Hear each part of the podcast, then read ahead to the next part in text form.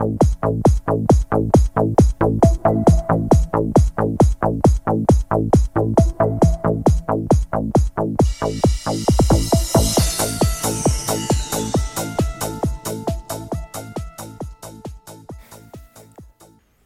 is up, everybody? Welcome back to the second episode of the second season of the Futurecast. I'm your host, Cody Carpentier. You can find me on Twitter at CarpentierNFL.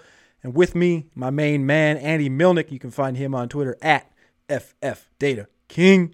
Be, for, be sure to follow the Futurecast on Twitter at the underscore Futurecast. Today, we're here to recap the national championship, talk a little Senior Bowl running backs, guys that miss the Senior Bowl, and talk a little bit NFL mock draft. Andy, my man, Georgia beat Bama in the championship. Close game till halftime. Jameson Williams goes out and the doors get blown off. What do you think? Yeah, absolutely, man. Uh, congrats on your dogs pulling this one out. I, I know we did that Twitter Spaces at halftime, and I doubled down on my take that Bama was going to come out and smack them around, and they absolutely didn't. That that Jamo injury clearly hurt the offense enough to stall it in the second half. This game, you know, you talk about defensive struggles, right? And sometimes you have ugly defensive games, but this one was like exciting, like pins and needles. You were kind of waiting for something big to happen, right? You knew that you knew that there's a powder keg kind of brewing, and at some point, someone's going to let off a big play, a big run, you know, and a big interception, and it just so happens that uh, it ended up being Bryce Young instead of uh, you know Stetson Bennett that that made the mistakes. Uh, to me, you know, as you kind of looked through this game, just saw the Bama just intended to attack Georgia's weak point. You know, their secondary. Uh, Bryce had 57 pass attempts on the game, and they tried to get Robinson going for a couple of plays, and they did right before the half until Georgia's red zone defense just absolutely shut him down again. And then, you know, the other receivers that he have that he has aren't really as experienced as the folks that went down or, or that he's used to playing with throughout the season. I, I think one guy that I saw that I liked a lot, he made I think only two or three catches was uh, Agiye Hall. You heard about this guy before? Yeah, Agiye Hall is kind of like that next guy. Uh, the guy that introduced me to Agiye Hall, 6'3", 190, four-star prospect um, from ESPN is Fusu Vu. Fusu Vu posted about him about a year ago and was like, "This is the next Julio Jones," and I was like, "Julio Jones? What you mean?" And I mean, Agiye Hall made a couple nice catches, had a big drop down there on the sideline, but I mean, there's upside there, and you see a lot of these guys returning. I see. I know you got some comments about these guys, Dallas Turner, etc. on defense, but Agiye Hall on offense and the number one wide receiver recruit all time that they signed this year uh, this Alabama team's only going to get stronger and stronger.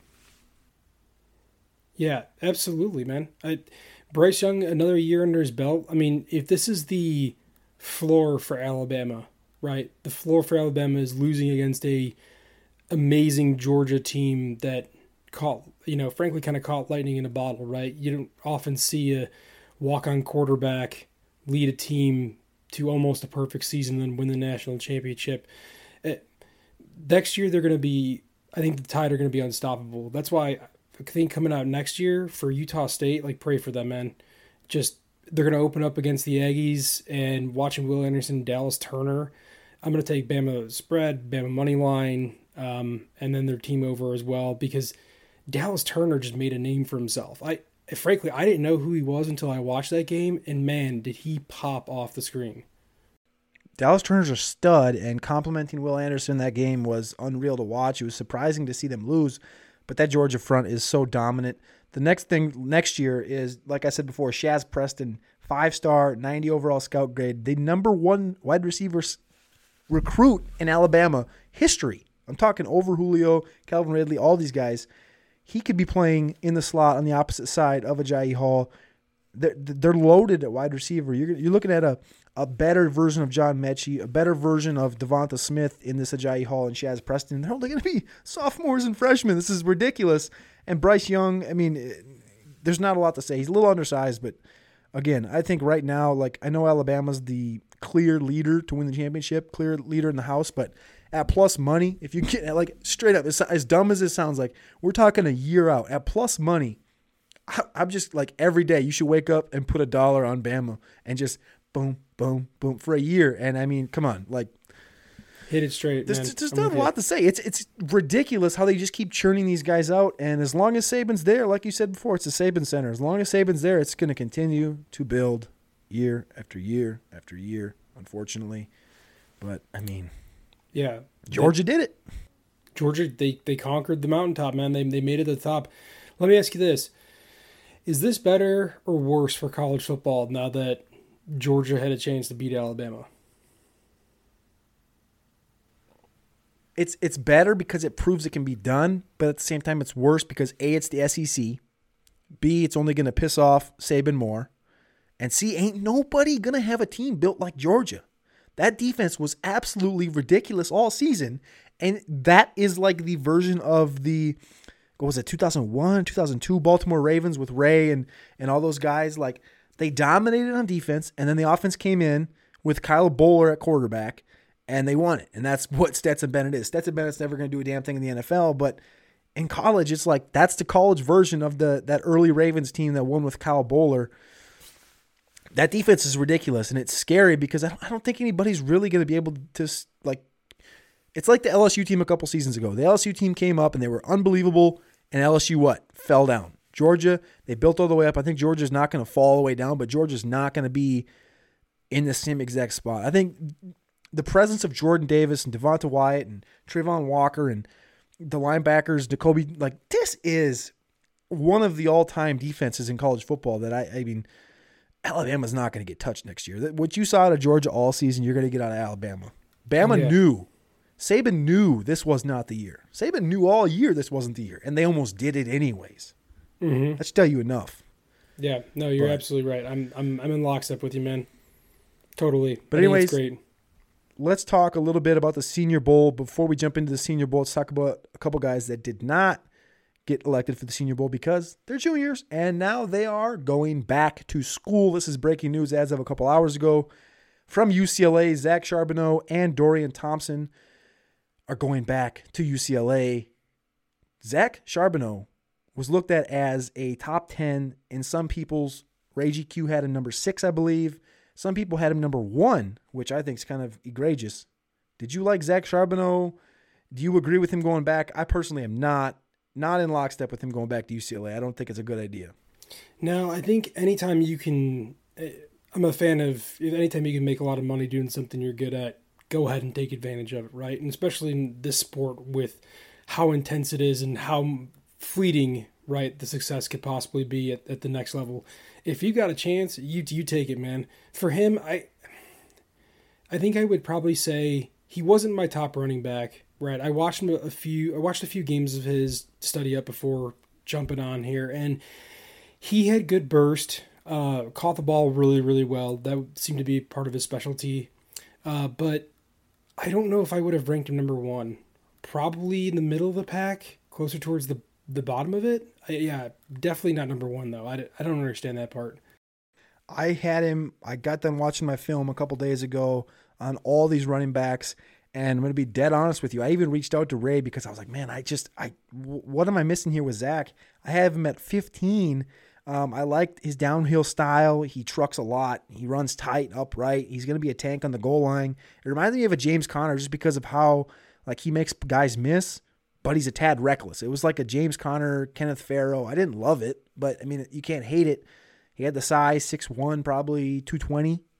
He's going to be good. But again, you're looking at like eight, nine, 10 guys that are going to come in at 6 foot, 6'1, 220 and be solid in the NFL, like Rachaad White, especially, Abram Smith, guy you're going to talk about, Keaontay Ingram. Like these are the guys that are in the middle of pack that I have Zach Charbonnet around. Like, I don't think it was a good idea to go back to school, but for me, I personally didn't have him as high as others do. I think it's the same thing with like Chuba Hubbard, even CJ Verdell last year. CJ Verdell, I had actually at seven last year before he went back to school. Chuba Hubbard the year before, a lot of people had him top five, went back to school. And this year, it's Zach Charbonnet. I don't know, man. Agreed. I don't know. Agreed. Yeah, you're right. It gonna be an absolute stud when he gets to the NFL. You know, on the goal line, he runs very, like you said, very violently. Right, uh, almost uh, not like to the level of Chris Carson, where Chris Carson, you know, seeks out contact. It feels like to just punish other defensive players. Uh, but he definitely gets he definitely gets hit a lot more than I would like for for a running back that um, you know is going to be older coming into the league. Right, one more year of wear and tear on your body coming in. I'm with you. It's I, I'm not I'm not in love with it, but it is what it is. He goes back to school, going back to UCLA with Dorian Thompson. Let's move on to the Senior Bowl. Rob Downs in his comment says, "I wish he left. He's a strong runner." Agreed. Jerome Ford, Brian Robinson, James Cook, Hassan Haskins, Dameon Pierce, Rachaad White, D'Vonte Price, and Abram Smith. Let's break them down. Those are the eight running backs going to the Senior Bowl. I'm going to start at the top of the list for me. I currently have Jerome Ford sitting there right at five, six with Kyren Williams. Um, I like Jerome Ford. I think he's very fluid. He's a pretty good pass catcher. Transferred from Alabama. It, it doesn't hurt to watch any part of it. I think he grinds through every carry and he has great burst. I have him sitting there right at five. Your thoughts on Jerome Ford? No, I, I agree with you on Ford. Um, honestly, I I didn't see a whole lot from uh, from the other Alabama running backs to force Jerome Ford to have to leave. Right, he looks legit. He looks like he he, he could hang with the other SEC running backs. Uh, but yeah, he he seemed like he had great burst on on film.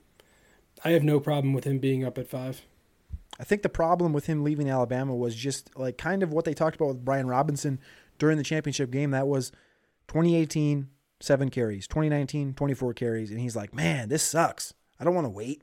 Brian Robinson waited. Jerome Ford said, nah, fam, I'm going to Cincinnati. Last year, 483 yards, eight touchdowns. This season, 215 carries, 1,300 on the ground, and a whopping 19 rushing touchdowns to go with 21 catches, averaging 10 per 1,500 total scrimmage yards. Pretty solid senior season for Jerome Ford. Can't wait to look and see what he does down at the Senior Bowl. But let's move on to the counterpart we just talked about Brian Robinson at Alabama in his not one, not two, not three, four, his fifth season at Alabama. He went for 1,268 yards, 14 touchdowns, and had 32 receptions. More as a senior than he had combined from the first four seasons, obviously playing behind everybody he did. Do you like or dislike Brian Robinson? Uh, he's probably the toughest one for me to to rank. I would say out of these top four or five running backs, only because when you're sitting behind all those great talents that are obviously playing in the NFL right now, it's hard to tell. Like, did he was he just not at that level yet? Did he not possess the skill to overtake some of those folks, or was it just the way the world works when you're in Alabama, right? You wait your turn to get your chance to start, and until the guy gets injured in front of you, you sit behind him until you're ready. Uh, for me, he because he doesn't catch the ball that much, I, am not super interested in in Brian Robinson. Um, he had a couple, of, like I said, he had a couple of good runs during the championship game and the SEC championship. He had a couple of good runs too, but uh, he's too much of a grinder for me to get super interested in. Agreed. I, I have Robinson further down than I think a lot of people do. Um, I think people that have actually diven in, dove in, like you have, like you said, uh, have him further down. Early on in the NFL mock draft, kind of rankings and stuff, the NFL mock drafts in September and October had Robinson as a first round pick, being the first running back off the board. And I was like, this is egregious. I went on Twitter, I was talking about it. I was like, this is absolutely asinine that Brian Robinson would be the first running back off the board. Um, but I don't hate him as a runner. I just hate that it's the fifth season that he finally got the opportunity. It's kind of like all these running backs at Alabama. Like, I mean, Josh Jacobs reminds me of it, but um, a smooth, patient, stiffer version of a Kenyon Drake type. Like, he, he doesn't have the speed, but he has the eyes, the acceleration. He doesn't have the burst. He's a guy. I don't think he's ever going to be the guy. I think he's going to be a guy, and he could start for a season or two, kind of like Kenyon Drake did. Uh, but I'm not too excited about Brian Robinson. I think he's going to probably have a good Senior Bowl. And this crop overall, I'm not sure he might have the best Senior Bowl out of these of all these guys. Him and Jerome Ford, I think, are going to be the top of the pack as far as kind of how they excel next week, just because of their peer runners. And I think they're the best peer runners probably at the Senior Bowl.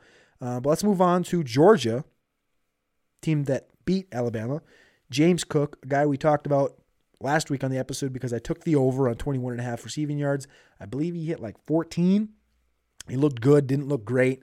James Cook, I currently have him at RB 7. Built just like his brother, built just like his brother Dalvin. He's about 20 pounds lighter.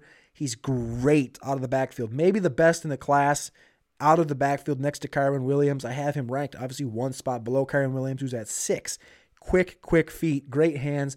But the thing that worries me is he's going to come in probably 20 pounds lighter than his brother, Dalvin, who came in at like that 210, 215 area. This guy comes in at 190. People are going to be out on him. I really pray he comes in at 200, 205 pounds. That would help James Cook a lot. He hasn't he hasn't gotten all the workload like his brother did, so he's not going to get quite the you know he's not going to get the push that a Kenneth Walker or Isaiah Spiller those guys did to go top three in the class. But do you like James Cook? Do you like that uh, receiving ability? Do you think he's too skinny? No, I I think I agree with you on on the weight. Right, he's like Dalvin Cook, but he's just got a slighter frame. Runs just like Dalvin. Uh, his catching out of the backfield is phenomenal, and when they line him up outside wide, he he was he's a great route runner. I think he'll end up being, you know, if he comes in at the same weight that we kind of have him listed here, right, 190, 195, he'll probably be a good third down back at first um, until he gets, you know, beefs up a little bit in the NFL. But I'd say getting there probably gonna end up being probably a third down back. I love the receiving skill out of him. I like them handing him ball off from him in, in the backfield too. Uh, if you gave me a choice between him and, and Zeus, I would have probably picked James Cook over him in that Georgia backfield. But uh, I think for me, I would rank James Cook over Brian Robinson out of the running backs we've talked about so far. I would agree as well. And like I said before, Dalvin did come in at 210 and uh, James is 190 now currently. That's his listed weight at Georgia, so you never know which way those are. He could be 185, he could be 200 pounds, um, but we'll have to wait and see till the combine comes around. Actually, the Senior Bowl is probably when we're going to get those weigh-in numbers, but like you said, ahead of Brian Robinson, I have James Cook at number seven. James Cook had 25 receptions this last year, 16 and 16 the two years before that. Only had over 100 carries once, 107, 651 yards on the ground, seven touchdowns. But that's thanks to who? Kendall Milton, Zamir White, all these guys at Georgia. The one thing we know with Georgia is they're never going to force a guy out there for 300 carries. He just, the last five, six seasons has not been their MO. Um, so I'm not really worried about not having enough carries. I think James Cook has looked good enough. He's averaged over six, close to seven yards per carry over the last four seasons, 224 career carries, 1,400 rushing yards, 6.4 per carry. Let's move on to Hassan Haskins. I have him a little bit further down the list. Hassan Haskins, a thicker back from Michigan. I'm gonna let you take the lead on this. Do you have any thoughts on Hassan Haskins? Do you like, not like? You know, for me, he kind of falls into the the grinder role again. I'm not, I'm not super, I'm not super in on Hassan Haskins. I think there are other running backs you could pick that are of similar size. There are other running backs we'll talk about a little bit later that are similar size or bigger than him that had more of their own workload that didn't have to share the backfield at all. Uh, and with him being a senior, he he's a sneaky senior, right? I mean he he's older than some of the folks that are coming out. Um, but for me, yeah, I'm not, I'm not a big Hassan Haskins guy. Are you? No, I got Hassan Haskins all the way down at RB 20, which is considerably lower than a lot of people I think have him because he was a bull at Michigan. Like he probably deserves to be close to the top 10. His NFL size, he runs ahead of his legs. He has solid acceleration. He's not a tackle breaker, uh, but he runs through every defender. He's aggressive, but he, he's just like a slow motion aggressive, right? He's like he's running hard, but everything's just slower for for Hassan Haskins, and I just don't love that. Like you said, he's going to be 23 years old when he takes a step on the field. Um, he ran a 4.74 if you look on Player Profiler in high school. Out of high school, ran a 4.74 40 yard dash, 35 vertical jump, and a 4.41 20 yard shuttle. 6'1, 220 out of high school. Hassan Haskins, now a senior from the University of Michigan. Hassan Haskins had 1,300 rushing yards and 20 touchdowns on the ground with 18 total receptions. Last year, he had 61 carries, no receptions. The year before, 121 carries, six receptions. So he's adding it to his game, but again, he's not that great at it. But he has shown 270 carries. He can take the workload. One more guy. Let's jump into Dameon Pierce. This guy, when I was watching the Senior Bowl roster reveal, Jim Nagy, our guy, talked about Dameon Pierce as being kind of like the sleeper of the class. from the Senior Bowl out of this entire group. Dameon Pierce, I didn't love him when I watched it, but when you look at the stats, they're kind of similar to what Georgia has done at running back 100 carries, 106 carries, 54, 69 over the last four seasons. 19, 17 receptions, not terrible. Average 5, 6, 4 yards per carry. Dameon Pierce, I'm not bullish on. Are you very bullish? The hard part with Dameon Pierce for me is is I like I like some of his game and the way that he runs more than let's say like Hassan Haskins, right? Because I think I think with him, you and with a couple of these backs, you've got to start comparing them relatively to the folks that are around them, as opposed to the top of the class or the bottom of the class. If, for me, do I prefer more than James Cook or Hassan Haskins? Not more than James Cook. I like him more than Hassan Haskins though, and that may just be because I've seen more of his more of his games and I like more of his style uh, at the running back position. I, I agree with you. He could be the sleeper of this, but I I would rank him, you know, above Hassan Haskins if I had to draft today. I have him down at 25. I think he.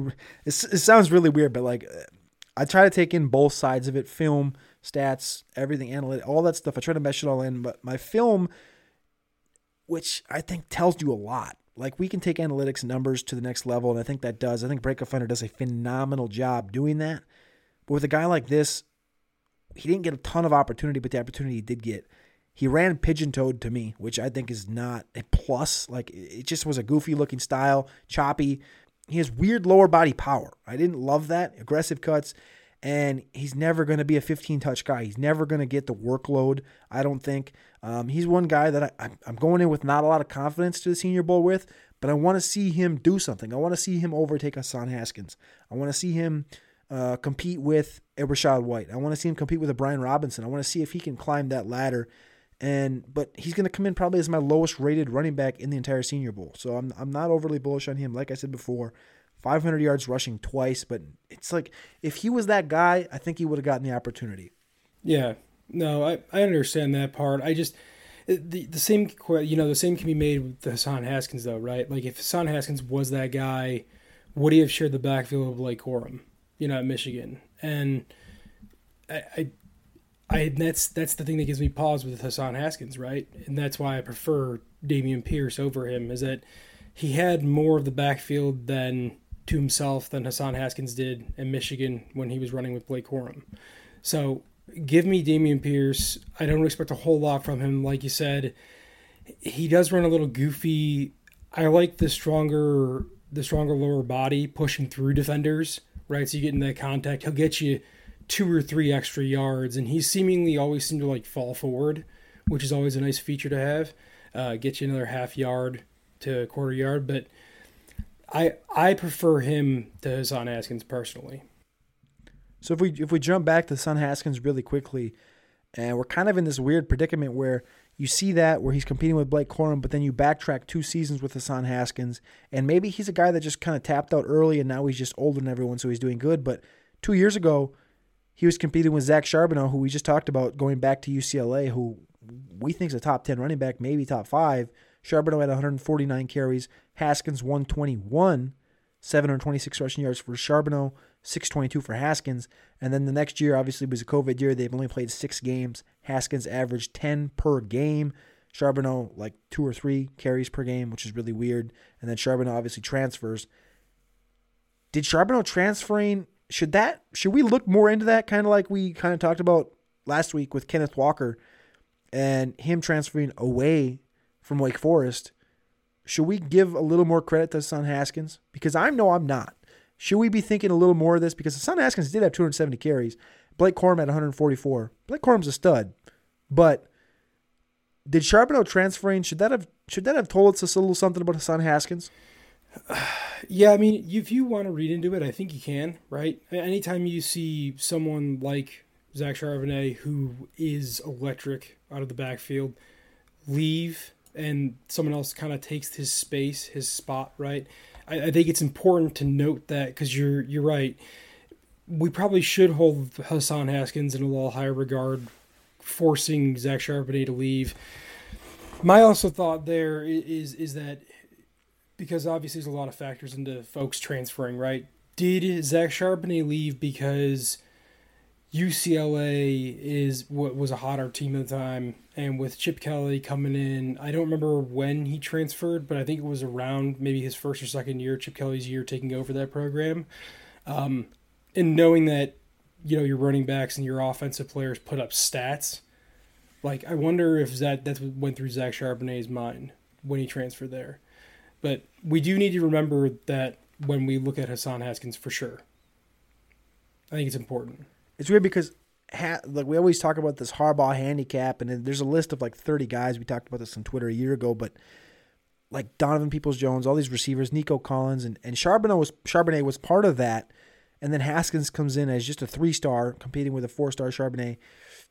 And four seven four of high school, and, and it's just like maybe he's that guy that grinds through and kind of forced maybe, maybe I, I think I'm going to dig a little bit deeper into Son Haskins um, I'm kind of excited now that we've talked about him a little bit more. I'm kind of excited to look at him more at the Senior Bowl and potentially move him up. But another guy that I am excited for, because I talked to Ray, and Ray was very, very high on this guy. That's Rachaad White out of Arizona State. 182 carries, 1,000 on the ground, 15 touchdowns, and a whopping, a whopping 43 receptions at Arizona State. 43 receptions on 182 carries. He only had 42 carries as a junior at Arizona State, 43 receptions as a senior. Rachaad White, I think, is going to be climbing very quickly up up my rankings. Yeah, he's he's one of those guys that quietly, I think, because of the Pac-12, right? I mean, I, I don't know about you, man, but staying up super late to watch Pac-12 games that have no I have no interest in when you know Arizona is four and three and they're squaring off against another four and three team. It's tough to stay up till two in the morning, you know, to watch those games. And and for me, that's why I didn't watch a whole lot of them. You know, that's to be honest with you, that's why I haven't watched a whole lot of them. But the film that I did see from this year specifically, you're right. He catches the like the dude is going to be a pass catching specialist in the NFL. It, eh, the cool part about him though is he's also 210 pounds, right? Like he's not a slight you don't have to worry about him getting hurt like like you did with James Cook, right? Who's 190 and playing against SEC linebackers, right? Rashad White can actually, in my opinion, I think if he's able to carve out that third down role for himself in the NFL, um, all he needs to do is learn how to avoid taking hits and, and maybe avoiding some contact. Um, boost up that the yards per carry because I'm looking at here, you know, five and a half yards a carry. It, it, that's okay you know, hopefully like to see a little bit better when he gets the NFL. But um, yeah, I'm with you. I I think he's a I think he's a sneaky sleeper. I, I actually think he's more of a sleeper than let's say like Dameon Pierce, right? And that's only because the pass catching is so much more valuable to us than the grinders are. I'd agree. I think Rashad White has all the abilities we're looking for. I think he's best in a straight line. He's pretty smooth. Kind of reminded me of like a running style, not running style. When I when I talk about these comps, like I said before, the Kenyon Drake, that's not a Kenyon Drake comp or a Kenneth Farrell comp. That's a style of run that I see when I watch these guys. And this was like a Latavius Murray, but better, like a smoother, better Latavius Murray. And Latavius Murray's been a stud for 10 years. Uh, he's got solid hands, obviously. He can bend the edge very strong. Um, he's just not a tackle breaker. And I'm just really afraid he's going to run a 4 6 plus. Um, if he runs under that, if he runs in the low four fives, I'm going to be very happy with Rachaad White. But right now, I got him right there at 13 14. Um, not overly bullish, like I said before, right ahead of Zach Charbonnet. Now, Zach Charbonnet's out of the class, but Rachaad White, as we talk about it more and more, I'm getting more excited to watch Rachaad, White, Hassan Haskins at the Senior Bowl. Do you, do you have a spot where you have Rachaad White plugged in? Because, like I said, I have him right there, 13 14 area. I know Ray has him up at like what is he top five maybe top five I think. You, do you have a spot for Rachaad White yet? Top ten for me. Um, I'm I'm pretty high on him only because of the pass catching ability that you see with him. Right, if he's if he comes in slow, which he looks slow in some of the games that I watch. Right, he doesn't look like he's running that fast. Um, if he comes in slow, then then shoot that take out the door. Right, it, the take doesn't matter at all because if you're slow, but you catch passes. I don't, I don't care because you get hit in the backfield and you're going to lose four yards every time or three yards every time, right? So, it, again, a lot of these folks, it, this seems weird, man. Does it feel like a lot of these people you're going to need to see in person in order to get a good, a better feel for them this year compared to other years where you're able to, you know, kind of see on film if they were, you know, the, made of the right material or not? 100% because they're all like the same size. And this is like going through all the film and stuff. And that's why I think analytics is so awesome because when you go through the film, a lot of these guys don't look that different. A lot of them don't. And when, when you're looking at a at a Brian Robinson, a Tyler Allgeier, a Kennedy Brooks, a Rachaad White, Charbonnet, Abram Smith, Hassan Haskins, like all these guys are going to come in 210, 220. And when you turn the film on, they're all eerily similar. And it's annoying. It's very annoying mm-hmm. because then you you're nitpicking certain things and you don't want to over nitpick certain things. And the truth is in is, is in the pudding. When this guy comes out to the Senior Bowl and he's the alpha of the group, you're gonna be like, oh shit, maybe Brian Robinson is the real deal. Or you're gonna go to the combine and you're gonna say, oh damn, we messed up. Rachaad White just ran a four four eight, and then boom time, right? He's gonna. That's the that's the positive thing because a lot of these running styles look the same. And so, like what you just said, see him in person, you feel him out. I think mental part of football is, and you know, we're diving into a different sector here, but I think the mental part of football is a huge thing. And the benefit of going to the combine, the Senior Bowl, and, and pro days is just that you get to see the other side of these guys. How are they when they're not competing? How are they when they're not running? And things like that. I think that's one of the most exciting things about the Senior Bowl. And with this crop of running backs, like I said, Robinson, Haskins, Pierce, White, they're all big. Th- even Jerome Ford is going to come in 210 plus. They're all big, thick running backs. James White feels like he's just out here. Hey guys, 190. What are you doing? And everybody yeah, else right. is going to be 210 plus. And it's like I just want to see these guys compete. That's that's the most exciting thing. But we got two more running backs to hit. We got a four-year guy. I'm going to keep for last. But this next guy, Florida International, thought he was going to come out last season. D'Vonte Price fifth season at Florida International, 129 carries, 682 yards on the ground, five yards per carry, seven touchdowns. The receiving game was not his specialty. 10 receptions, five receptions, 10, 15, and five. 45 receptions in a five year career in comparison to Rachaad White, we just talked about 43 receptions his senior season spoiler alert, there's another Conference USA back that I'm a bigger fan of than this guy. Um, who's not a who's not going to be the Senior Bowl, but I think he's going to be faster. Um, I, I am not at all in on D'Vonte Price at all. I, am I'm, I'm just not. Uh, we've seen these smaller these smaller school guys. You know, some of them have luck in the NFL, right? And some of them come out and they they ball. And you know, good for them. You know, your Chase Edmonds don't come around every single year, right? or you know Devil Sing- Devin Singletary, you know, this year towards the end of the year, you rarely see that that breakout happen. At least at the end of the year. Like I said, there's another guy. We won't talk about him today, but just want to throw it out there. There's another guy in Conference USA who, in my opinion, I, I prefer than D'Vonte Price. Throw his, throw his name out there before you dive into D'Vonte Price. Throw his name out there so the people listening, the good people listening, can go li- can go look him up so they're ready next week for us to talk about him. Who's your guy? Meep Meep. He's part of the Roadrunners, UTSA running back Sincere McCormick. He is he is my ride or die. He is my guy. He is just an absolute beast. Talking about, you know, he he's gonna be he if he tests well, he's gonna be a guy that needs to test well at the combine. And if he does, then I think he's gonna get picked up. He's gonna shoot up draft boards. But right now, eh, right now compared to D'Vonte Price, he's smaller, right? He's about ten pounds less. He's only five nine compared to you know the six two, six three that all these running backs seem to be right in this class. But yeah, I'm with you there on on D'Vonte Price. Like the lack of receiving work turns me off a little bit from him. Um, you know, 129 carries, it's great, but again, his fifth year, in school in order to, you know, in order to kind of break out again. Um, never eclipsed a thousand yards, which is a little concerning at the running back, you know, with his rushing yards. But I don't know. What What's your take on D'Vonte Price? I think he's nice. I don't think he's great. He's not a tackle breaker. His feet are pretty fast. He's very smooth.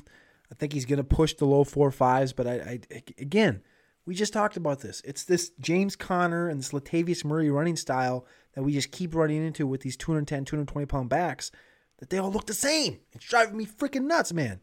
But I like D'Vonte Price. I just don't love him. It's just one of those things where he's just like he fits right in that weird mold that he could be a jag, but I want to see him in person. I want to see how he how he comes out. He's been fiery. I, I, watched a couple interviews with him. I think he's going to be solid. I just I just don't know. I want to see it. Five years at Florida International when you could have came out last year. It leaves me in question. It leaves me in doubt. Yeah, you're right. Spider Man meme. All these guys pointing at each other because they're all six two, six one. Yeah, they're all pointing at each other, right? Six one, six two, all around two fifteen, and then you know there's James Cook who's just a little little smaller. James, yeah, everyone. So it's it's a it's a Spider-Man meme circle. Jerome Ford, Brian Robinson, Rachaad White, D'Vonte Price, Hassan Haskins, Dameon Pierce, and James White's in the middle going, "I got you, suckers." and it's like, like I don't know. I'm just excited. All these running backs, dude, they're they're all like such the same. Like when you look at the Senior Bowl, and I'm looking at my rankings right now, guys between the ranking of 10 and 25, one, two, three, four, five, six guys. Six out of eight guys are between 10 and 25. So it's like they're not the tier one guys, but it gives them room to grow. And that's the positive for me is like you can jump into the top 10. You got to show up though. You got to show up and you got to show out. And now this is a guy that we're going to finish off, number eight, the eighth running back at the Senior Bowl. It's a guy that you put some comments on. You want to talk about him last week. You were excited about this guy. And I said, man, we got to wait. We got to wait one more week. Give me one more week. We'll talk about the championship this week. And next week, we'll jump into the Senior Bowl guys. And I'm going to give you time to give this guy some shine. Out of Baylor, Abram Smith, a massive 1,600 yards this season. Let me hear what you got on Abram Smith. Yeah, you know, here's my thing on Abram Smith. I think he's probably the least known back out of the folks that are going to this. I mean, uh, other than D'Vonte Price, who, unless you follow Conference USA or the smaller Group of Five conferences, you're you're probably not going to know him. Uh, or, you know, so Abram Smith is probably the one that, if you follow college football pretty diligently, he's still kind of a sleeper for you. Um, he's ten pounds heavier than Kenneth Walker but almost has like identical rushing stats. And if he tests well, I think it's someone you could pick up in the later rounds of your rookie drafts. He's not very bursty, and like Walker, he didn't get a lot of receiving volume. But like we said before, right? Spider Man meme between all these guys. If you were to show me Abram Smith on paper compared to some of the other running backs that you're going to see the Senior Bowl, I mean, it's it's it's pretty comparable. I mean, you're talking about more rushing yards than uh, than Jerome Ford. You're talking about, um, you know, obviously less receptions, and you can argue if the Big 12 had had good competition this year, but he's more efficient on the ground than Jerome Ford. He's got more rushing yards than Jerome Ford, and I believe he's got more rushing attempts. Yeah, 257 compared to Jerome Ford's 215. So I, I like I like him as a Kenneth Walker, uh, the poor man's Kenneth Walker. You can't get Kenneth Walker, find find you an Abram Smith. Abram Smith, obviously, when you look at the career arc and you see where he was to where he is now, he comes in from a two time All State running back from Abilene, Texas High School, record setting running back. He comes in as a freshman to Baylor. He redshirts because of an injury. He plays six games, mostly special teams, as a redshirt freshman. And then as a sophomore, he plays 14 games. Again, one rush attempt, mostly special teams, kind of out there doing his thing here and there. He plays a little bit of defense. And then as a junior in 2020, they completely changed him from running back to linebacker. This guy was playing linebacker in 2020. He had 48 tackles, five TFLs. Linebacker. He was playing linebacker in 2020. 2021 comes around, he has 1,600 rushing yards. I think this guy's nice. I think this guy's really raw. I think he's got one cut burst downhill runner, quick. He's quick through the line of scrimmage when you watch him play. I think Abram Smith has a lot of room to grow. I think the Senior Bowl is going to help a guy like Abram Smith just learn, see the guys around him. He looked like a linebacker last year. He was a, a highly touted recruit. He kind of went through the whole role. He was at the top, went to the bottom, changed positions. He thought it might have been over. Give him one more chance. 1,600 rushing yards. You, you can't lie. Playing linebacker last season with no opportunities You got to like a story from like Abram Smith, and I think he has room to grow. I think, but that 15, 16 area, like I said, like D'Vonte Price, like Rachaad White, he's that same freaking area. He's built nearly like these guys. I just, I'm really excited about this whole running back crop. I've said it 47 times by now. But before we jump in to the quarterbacks, there's one thing I want to talk about, and that is the NFL mock draft. I want to talk about the NFL mock draft just because I posted it yesterday. You can go over to playerprofiler.com. You can click on the article section, fantasy news and analysis. Type in 2022. Cody Carpentier's 2022 NFL mock draft 3.0 is up on the screen. You can see Evan Neal goes out to pick at number one. I got George Pickens going there, pick number 32 to the Green Bay Packers. Carson Strong, 34 to the Detroit Lions. And probably my favorite landing spot, Drake London, 39 to the Chicago Bears. You can check that out there. Also, right underneath the Dynasty Deluxe section, there is a tag to the 2022 NFL Draft Team offseason needs and breakdowns. You can click that right there. All that is thankful by the good people over at Underdog Fantasy. As you guys know, this weekend is super wild card weekend. And if you're not playing DFS and you're not playing game props, you might as well go over to Underdog and you might as well get in the gauntlet. You might as well get in the big mitten. There's only a couple entries left. The games start tomorrow. Get in there. Get in there, draft some squads. Go to the, you know, go play these playoff long leagues. Go play some pick'ems. Go play some pick'ems. I just got off the show with Josh Larky doing the big tilt. My favorite pick of the weekend is Jauan Jennings over 26 and a half receiving yards. Peep it. Go check it out. Use that promo code Underworld. Go over to Underdog. Get up to a $100 deposit match. Jump in there. Larky's got all the numbers up on the DFS Dominator on playerprofiler.com. Go check it out.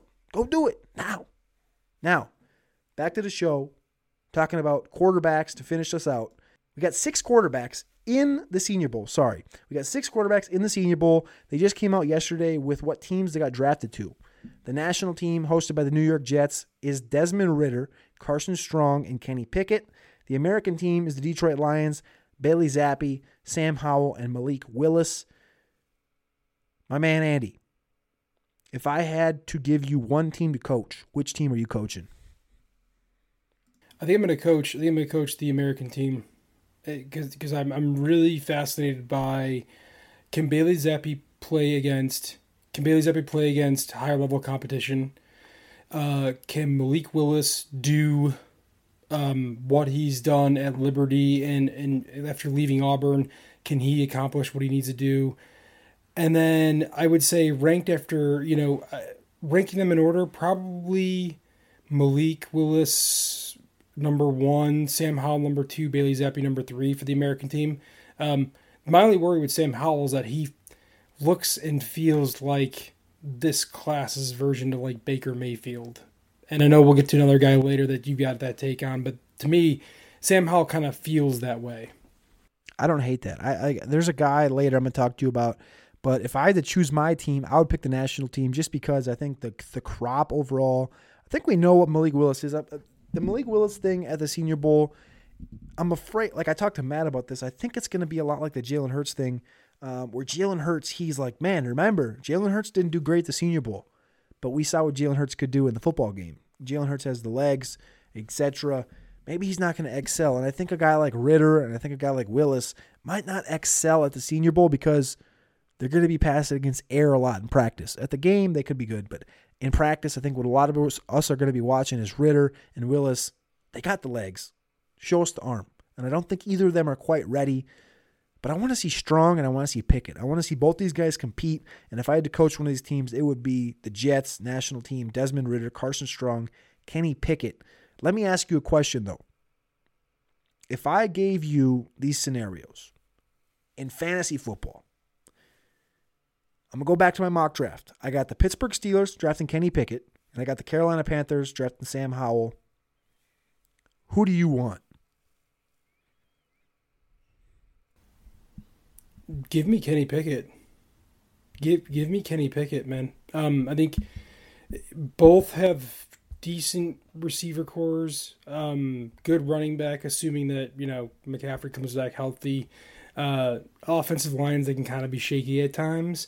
Um, the only worry that you have with Kenny Pickett is is if he was just a product of Mark Whipple and his air raid offense when he was there at Pittsburgh, because Pickett seemed to break out um, the same time as Mark Whipple was there, and then it, you know Mark Whipple announced he's moving to Nebraska now, so they may fall off on the offensive side there. But for me, I, would say I'd rather take Pickett in, in the Steelers.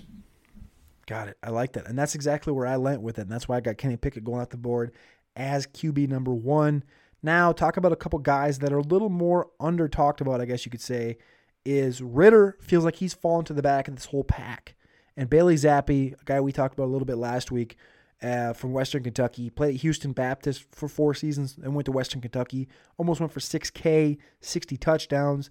And then Desmond Ridder, a guy that I penciled him in at number six. And I heard a little bit of talk around the fantasy community about him. I was like, man, I'm going to go back and watch this guy a little bit. And this sounds ugly, but when I turned the tape on and I was like, man, I'm really digging in I saw a lot of Jalen Hurts. I saw a lot of raw, raw Jalen Hurts. Um, I think Ridder, he he needs to still work on the passing. He's been working out with Jordan Palmer and Josh Allen, which is where Josh Allen kind of corrected all of his issues. He's been working with Josh Allen and Jordan Palmer. I'm excited for that. But the problem I have with Desmond Ridder is the moon ball looks beautiful. The moon ball is awesome. I love that.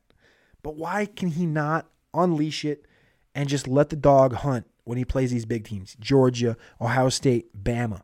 He's gotten three opportunities over the last couple years, and he he just he doesn't do it. He gets busy against these young shitty teams. You know, he gets against all these, you know, Memphis, Memphis, he does, you know, and then Temple. Temple's got his number two. But like there's all these games that he just gets busy. He runs. He looks like a better runner than Jalen Hurts, which is crazy. He looks so smooth. The moon ball's beautiful. The timing's questionable. But I think there's a lot of work there for Desmond Ridder. Give me your landing spot of Washington, Desmond Ridder or Bailey Zappe, who would you want as your quarterback? And why? Okay. So you're talking, you're, let's say Washington's on the board. They got Bailey Zappe, or you have Desmond Ridder. Yes. I think for for me, you know, you're the GM, you're the coach, you're the you're the Bill Belichick of the Washington football team. I almost did it. You're the Bill Belichick of the Washington football team. Are you taking Bailey Zappe, or are you taking the little bit? I, I, think there's a little more of a project with with a Desmond Ridder. I think you need. I think you need a year. I think he's gonna have to sit for a little bit. Is Zappe ready? Give me. You're a big Zappe guy. Is Zappe ready? Give me. Give me Bailey. Give me Bailey Zappe. Give me Bailey Zappe. Uh, yeah, I want to see Bailey Zappe uh, connect with Terry McLaurin on long touchdowns. McLaurin streaking down the field uh, more than I want air right now. Uh, he just he looks if he can translate those deep bombs and his passing attack to the NFL level, like there's then sky's the limit when it comes to the ceiling for folks like Terry McLaurin. I love that. Yeah, I love that take. I take him. So let's go to Carson Strong here. Seventy percent passing the last two seasons. Four thousand as a senior at Nevada, playing with Cole Turner, Romeo Doubs. Thirty-six touchdowns, eight picks, twenty-seven touchdowns, four picks. He's not turning the ball over quite as much. He's the biggest guy probably in this class, 6'4", 210. He's going to come in as kind of like a lower talked about guy. Carson Strong, if you're the Detroit Lions and you're sitting there top of the second round and Carson Strong is there, do you take Carson Strong and do you let him sit behind Jared Goff for a year? Jared Goff's probably going to be the starter all season, right?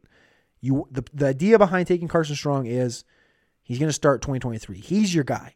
He's your, you know, Mills went later on, but he's your Mills type. He's the guy that's going to say, all right, he's going to come in here, he's going to learn. Jared Goff, obviously, we believe in, but Carson Strong could be that next guy.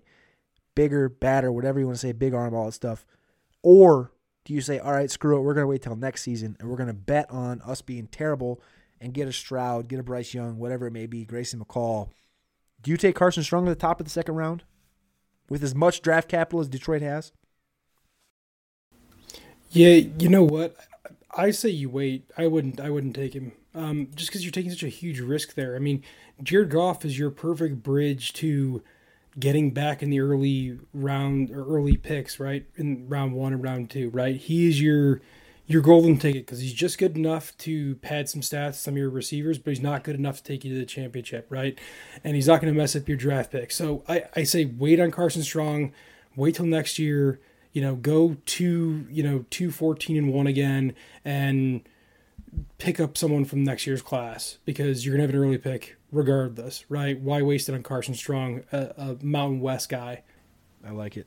Let's talk about Sam Howell quick. But with Sam Howell, he's coming in as a junior, redshirt junior, whatever it may be. Sam Howell, in comparison to a guy that did not make the Senior Bowl because he's not a senior, that's Matt Corral. Where do you fall with these two guys, Sam Howell and Matt Corral? Sam Howell obviously lost his lost his his big dog. We talked about that last week. Michael Carter, Javonte, Dyami, Dazz. He's got Josh Downs this season, and he regresses six percent completion percentage, five hundred yards.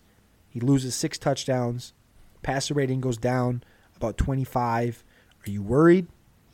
Yeah, I'm only worried. The only thing that worries me about Matt Corral right now was that rough, really rough ankle injury uh, that he sustained during his last game. I mean, to me, you're kind of picking. I mean, they're both kind of very similar guys, right? Sam Howell doesn't have a lot around him, but he's able to make something out of nothing. Matt Corral, kind of the same way, but he's a little more electric, relies kind of on the big plays more often than not. To me, I don't feel very comfortable pressing the button on either one of them. Um, I, yeah, I I can't say with confidence that I prefer them to any of the other guys because I haven't seen them excel at one specific thing that I know would translate anywhere. Uh, I kind of feel the same way. I like Matt Corral, but he gives me these Baker, Manziel, Tua, like the, those vibes, and I that those vibes piss me off. Those vibes don't make me want to play football. Those vibes don't make me want to draft him in fantasy football. And I know a lot of people have him as number one. I just don't feel comfortable clicking that button. I don't. And my mock, I had him going 16th overall to the Denver Broncos. I think that's a very good landing spot for him because he's going to get all those studs at receiver Sutton, Jeudy, Patrick, Fant, Okwuegbunam. You got your running back. The old line's building around you. But uh, uh, I think I take Sam, Sam Howell out of these two. People probably not going to like that, but Sam Howell had 183 carries on the ground, 800 yards, 11 touchdowns. Howell's growing those legs. Corral, I mean, I'm just not sold on Corral, man. I'm just not. Yeah. No, you're right. Yeah, but Sam Howell, in my opinion, I, I would take Sam Howell over Matt Corral only because, you know, Sam Howell, like I said, he made something happen this year with the loss of all those guys you referenced, right? He he he didn't take the team over the top with their bowl, their last bowl game, but he balled out in that game, and you saw him pissed off that folks were dropping passes from him. That the rest of his team just didn't show up against South Carolina. So, give me the guy with the chip on his shoulder who's a little pissed off than the guy that I'm really not sure what translated his what about his game translates to the NFL. And Sam Howell, we saw he comes in at 220 pounds. He had all the great rushing this season 183 plays, 183 attempts, whatever, 823, 828 rushing yards, 11 touchdowns. And we saw what he could do when he had the guys, right? 2020, 30 touchdowns, seven picks. They went eight and four.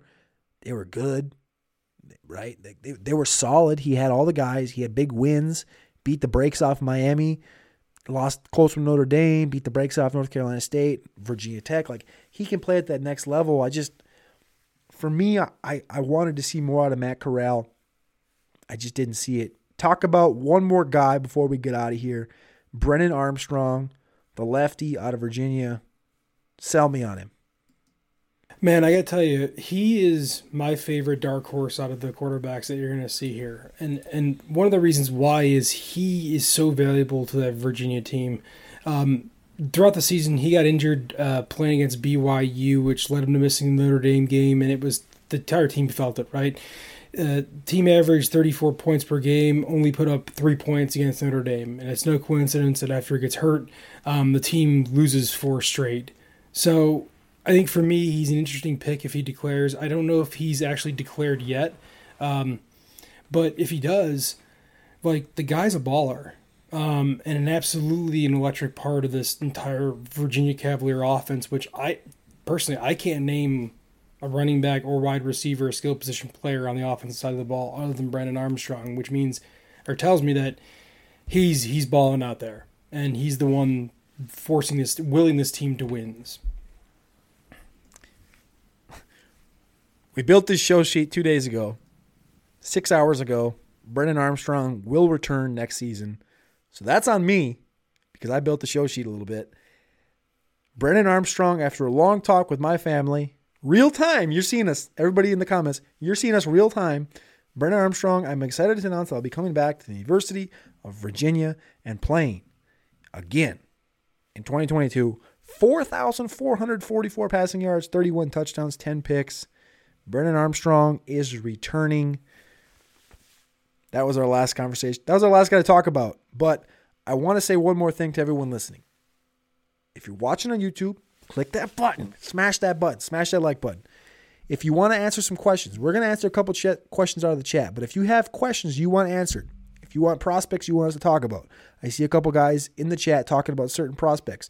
If you want us to talk about somebody, email Cody at rotounderworld.com.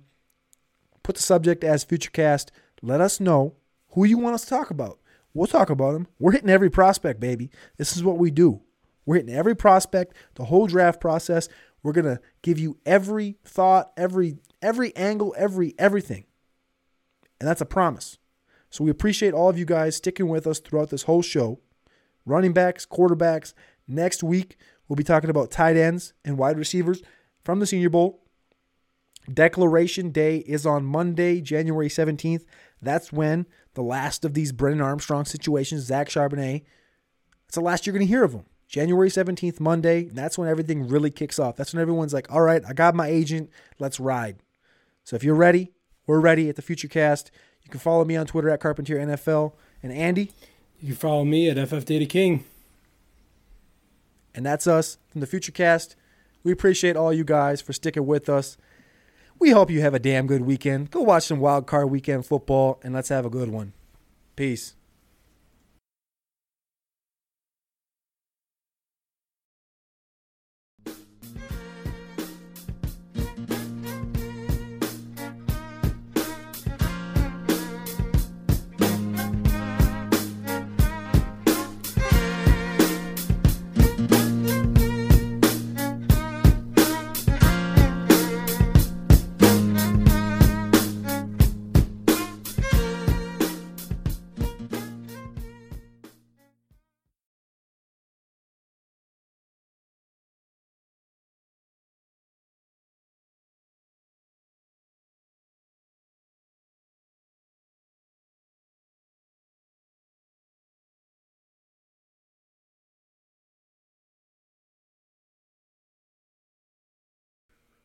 Can't get Kenneth Walker.